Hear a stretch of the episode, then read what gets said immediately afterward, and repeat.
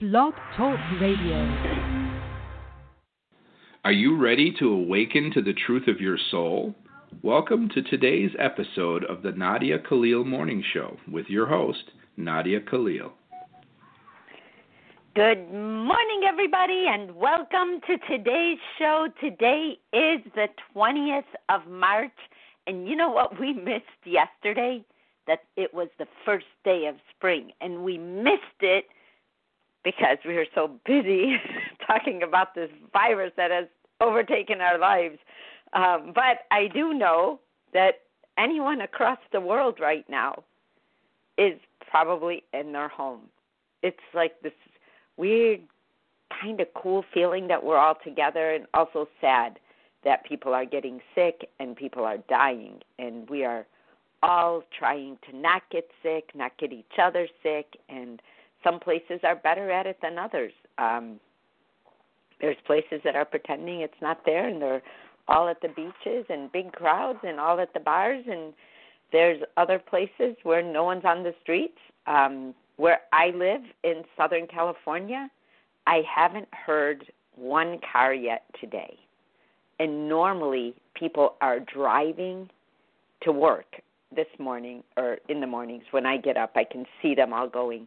And today, I haven't seen or heard one car yet.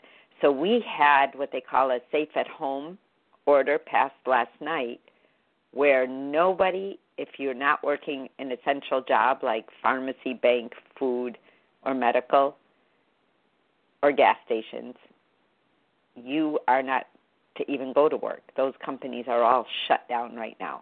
All businesses, every single thing is down. So there's nowhere for anyone to go except for a walk. And that's it. So that took place last night at midnight, and it's on. No cars on the street, nothing. So whatever it's like in your area, just be safe, take care of yourself, because this is like a little multiplier, and it has right now a mind of its own because we haven't figured it out or have been able to stop it other than no interaction. That we know for sure. So at least we know that, and we're going from there.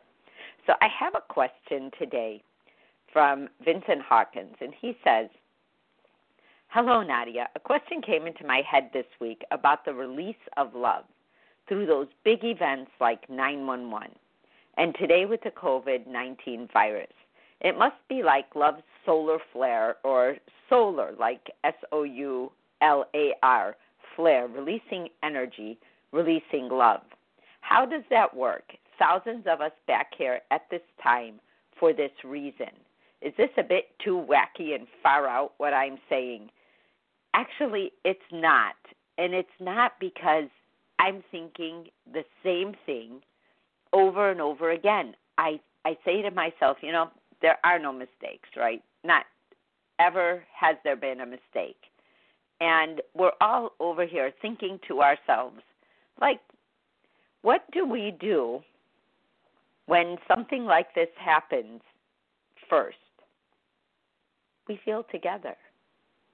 It's the first thing that happens to any of us, is we start to feel like, you know what I know. Hey, we're in this together. And even though you may not know your neighbor, if you walk outside, you'll feel like this connection where you can say hi instead of, I'll just rush through, it's okay, I don't know them anyway. We are starting to be conscious of our behavior. Imagine, let's jump three months in advance of today. Here we are, we're all in our homes. We are going to have spent more time in our homes in the next three months than we probably did in the last ten years. Because we're not only in our homes and we're home from work, but we are also not going out. So we are in these these homes that we have lived in for whatever length of time, but unique to this is that we're all forced back to the fork in the road of our lives. every single one of us, no matter where we live, no matter what we do, no matter if we're a celebrity or not, no matter if we are working as a person with the garbage company, we're all in the same boat. Not only are we in the same boat, this virus is an equal opportunity virus. It doesn't matter if you are the president of a country, the wife of the Prime Minister of Canada has the virus, of Monaco has the virus. People who we never thought would be like, oh my gosh, and them too. Famous basketball players that we know of now have the virus. Most people are asymptomatic. eighty-five thousand people have had the virus and recovered.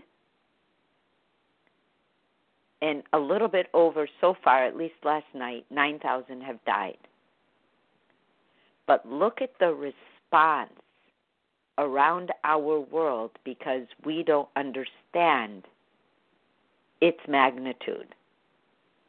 And like I said, all we know right now for sure is the greater the isolation, the greater chance we have of not spreading it. So what happens to us psychologically? We're like, oh, my God, I'm home. And at first it's like this weird novelty, right? Like, oh, my gosh, what do I do? I have all this time. And then we do all the stuff that we've put off. And the craziest part of that is we realize that a lot of the stuff we put off, we were done with in a week. And then you wonder how you put it off for so many years, how you couldn't find that time. But we have that time now. And we're so used to not having time that we don't even know yet what to do with it. But we're starting to settle that, that anxiety, that fear, that, that not really seeing it anywhere. It's like one of those things that you think, well, how bad could it be? I don't see it anywhere. I don't know anyone who has it. I don't even know anyone who knows anyone who has it. But yet I'm part of the world again, and I'm listening to what they're telling us, because it doesn't care who we are. And if I've lived kind of a low under the radar life, this is one time that it works to my benefit, because I wasn't out in bars, or I wasn't at a movie theater in the past month, or I wasn't where there was a big crowd where I would be touching things that I may not think about or have had to think about a month ago. But these things happen. And things like this don't just happen. They come at times where we were so far away, where stress and anxiety were the number one ailments of our time. They actually represented this time in our history. Anxiety medications, A D D, we're, we're like eating junk, behaving to junk, responding to junk. We were so far away from ourselves that all I could think over and over again was what Christ said to me the first time I ever saw him. That your job is to bridge people's souls back to them. Well, if this isn't a huge push in that direction, because it's not my job like, oh, my God, I'm the one responsible for it. No. But since I saw him, everything I have written, everything I have done or said since the day I saw Christ till now is designed to have that material ready for us to bridge our souls back to ourselves. People who have seen him, there's a lot of people doing this kind of work. And instead of it being looked at as, oh, that's what you're doing, oh, you saw Christ, oh, whatever, I've noticed in the last week that that's gone. All of the creative people who've been doing things from heart that don't get compensated for it, there's no reward for it, that people say, oh my gosh, you're doing that, how are you going to make a living? But they did it anyway. They're the ones who have something to do right now, because they were already doing it. Making films, writing scripts, all the creative. And there isn't one industry that hasn't been heavily impacted by this moratorium on our everyday lives. Our everyday lives included a lot of stuff we were doing that we didn't care about anymore. But we had to do it because there was no way not to do it. But all these predatory measures of, of the way our credit cards work, the way parking tickets work, the way all these extra fees work, that we could have taken that money and put into our families and our children, keeping a lot of people below, below making what they need to actually live and taking advantage of them for that. Not paying teachers enough, and they're the backbone of the future of the human beings that we have. People going to schools and shooting them up, and their friends and colleagues or anyone that's ever hurt them. We haven't heard any of that in the past month. Nothing. Literally nothing. We're taking a second look and a third look and a fifth look and a tenth look at how to deal with our homeless, of how to take care of mental illness. So have we been dialed back? Yeah. Does it make us feel confident in our world again? Yes. So the The questions that we have been wanting answered, the things that he, we have wanted to be addressed, are all being addressed right now. Some of us are losing our lives because of this. And every day some of us lose our lives because of something, because it's time for us to go. Doesn't mean we don't grieve. It doesn't mean we we try to be one of those people. But I really had to think about it. If if it's me, it's me. But until it's me, I want to do my best, because that makes me feel good. If I can help someone, I will. If I can do something that makes a difference, I will. If I can hear what other people are thinking, I will, because I love that. So this has brought together a consciousness of respect, of integrity, of, oh my gosh, what am I going to do with this time? I heard yesterday that people in the U S were putting up Christmas lights around their house, because they wanted the world to be more colorful, even though it's not Christmas time right now. But what I thought about was, it may not be Christmas time, but this is a Christmas present to all of us. And if we can treat it that way, that the whole world just suspended itself, like literally came to a screeching halt, like someone took their foot and put on the brakes and just literally slammed the brakes and finally stopped at that red light. And the green light isn't up yet. I found that I'm savoring every day. brushing, and then I go, oh, wait a minute. I don't have to rush. I could just breathe, and if I don't do this today, I can do it tomorrow. I'm finding that even sleep.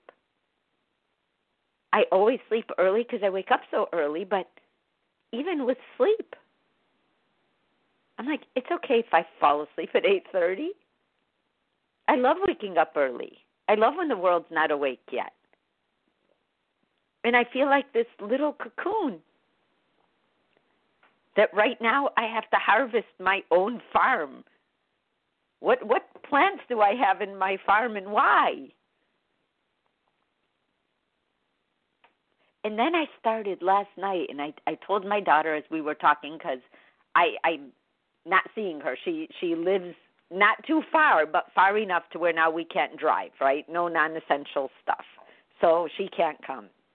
And I said, let's talk tomorrow morning about what to do in this time. And she says, like what? Because she works in film. She does movies. And she was supposed to start a movie March thirty-first.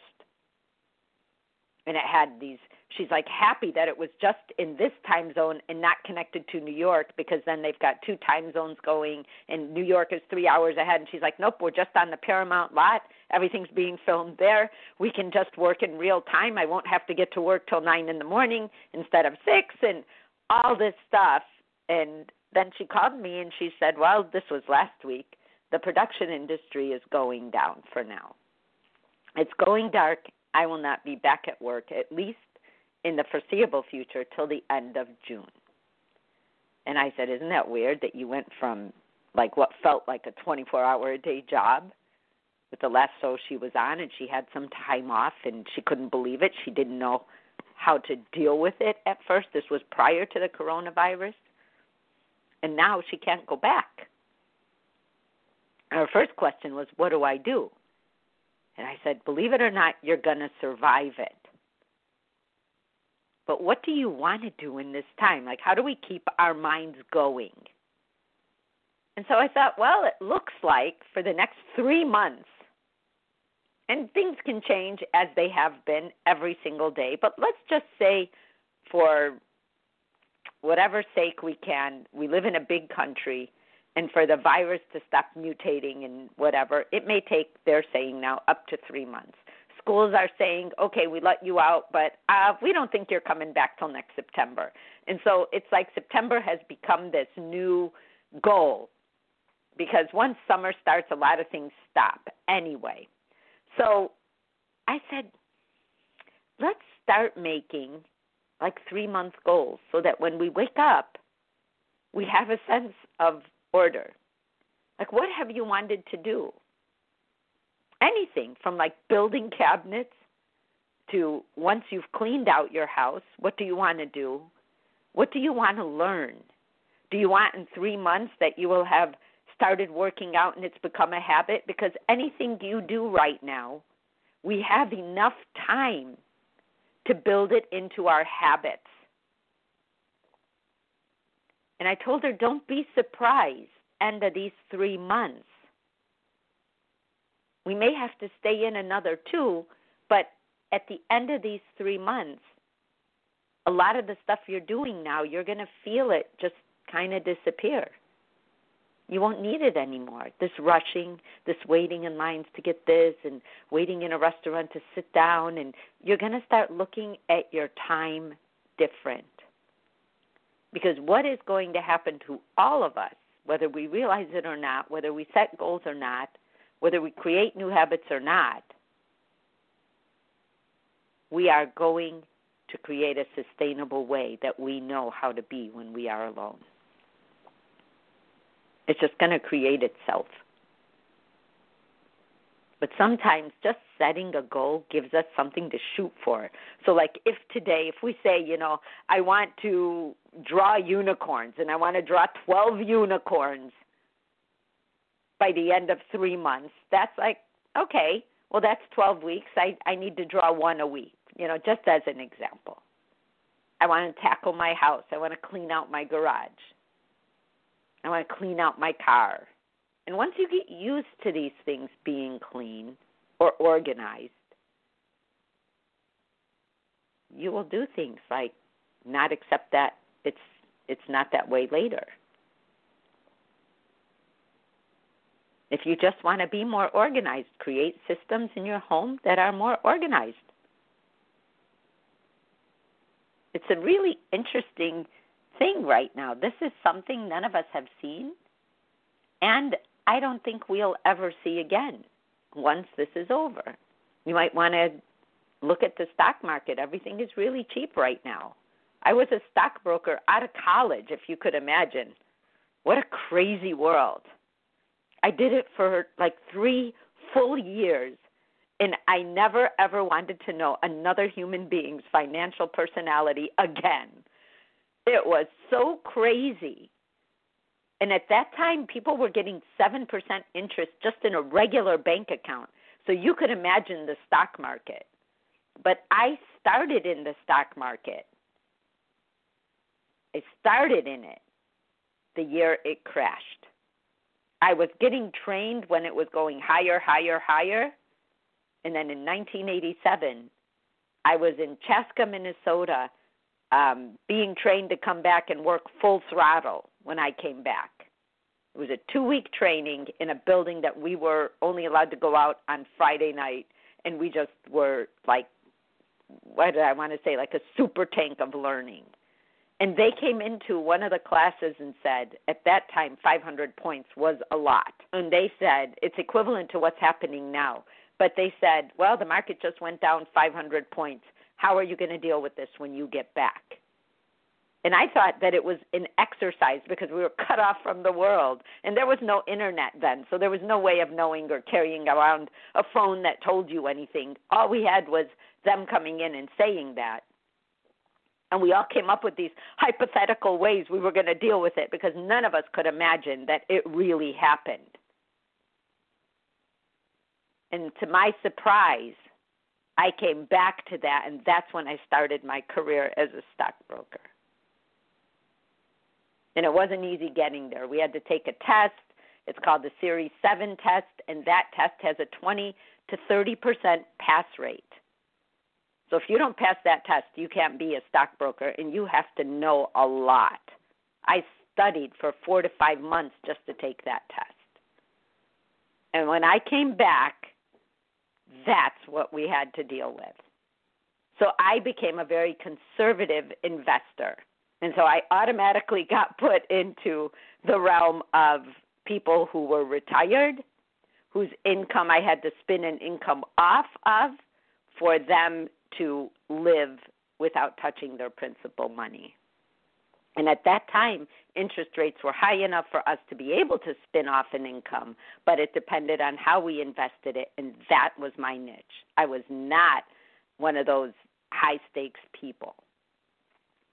And I saw the high-stakes people, and I saw their clients screaming at them, and I saw them fidgeting all day long, worried about the market. And I realized that's that's not my thing. But now we have this time again, but this time the world shut down with us. And it's not just about, well, I'm going to read a book. We've got three months. You can read a ton of books. You can write a book. We have a lot going for us right now. And this is where our creativity starts to live and grow. And it's brought us together in a way that we could never have imagined.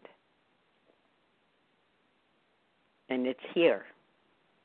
If we ever reeled ourselves back to the moment, this is it. Everything we worry about that could happen tomorrow is gone. Everything down to paying a bill.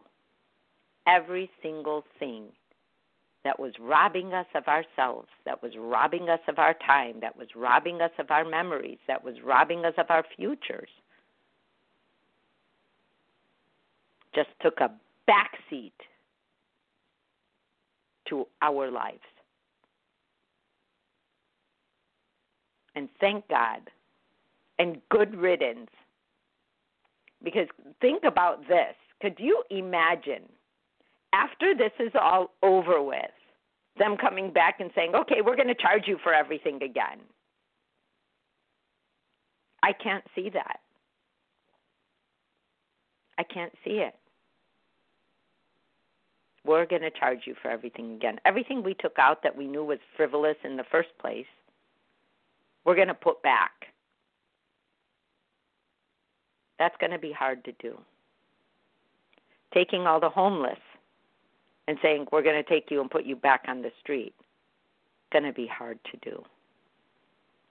Not supporting lower wage workers who we need desperately and not treating them like they are worth what they're worth will be hard to do. We did embark on an entire new paradigm right now.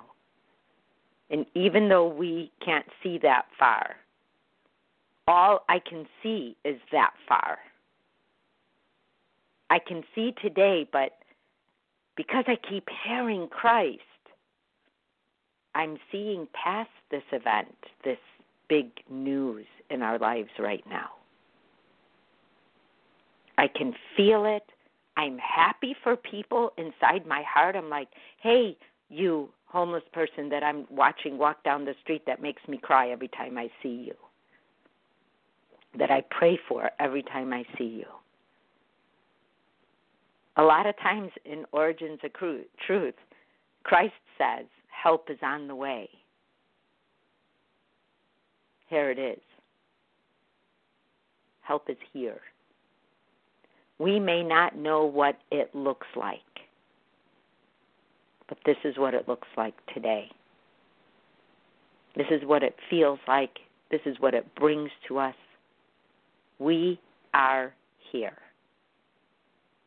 We got reeled back into the moment, and we can't even get out of being in real life, real time, real moment. And in my heart, I'm looking at this as the most beautiful time in our world, in my lifetime.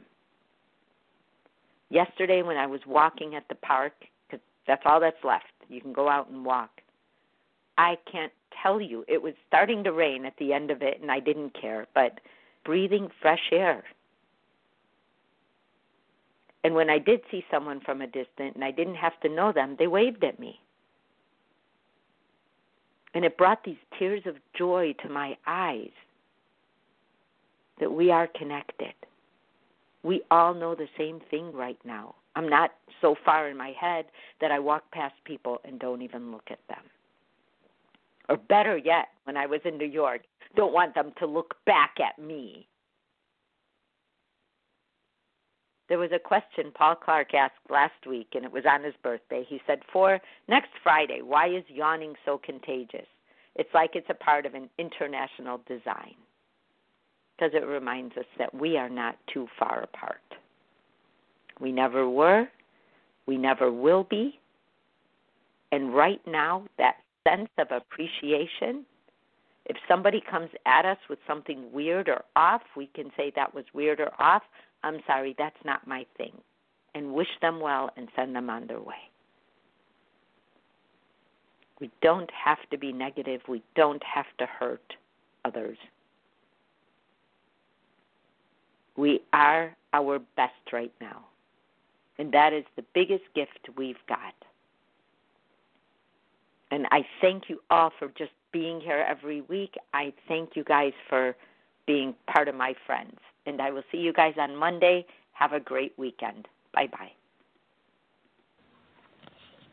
You have been listening to today's Daily Dose of the Nadia Khalil Morning Show. To learn more, visit w w w dot nadia khalil dot com.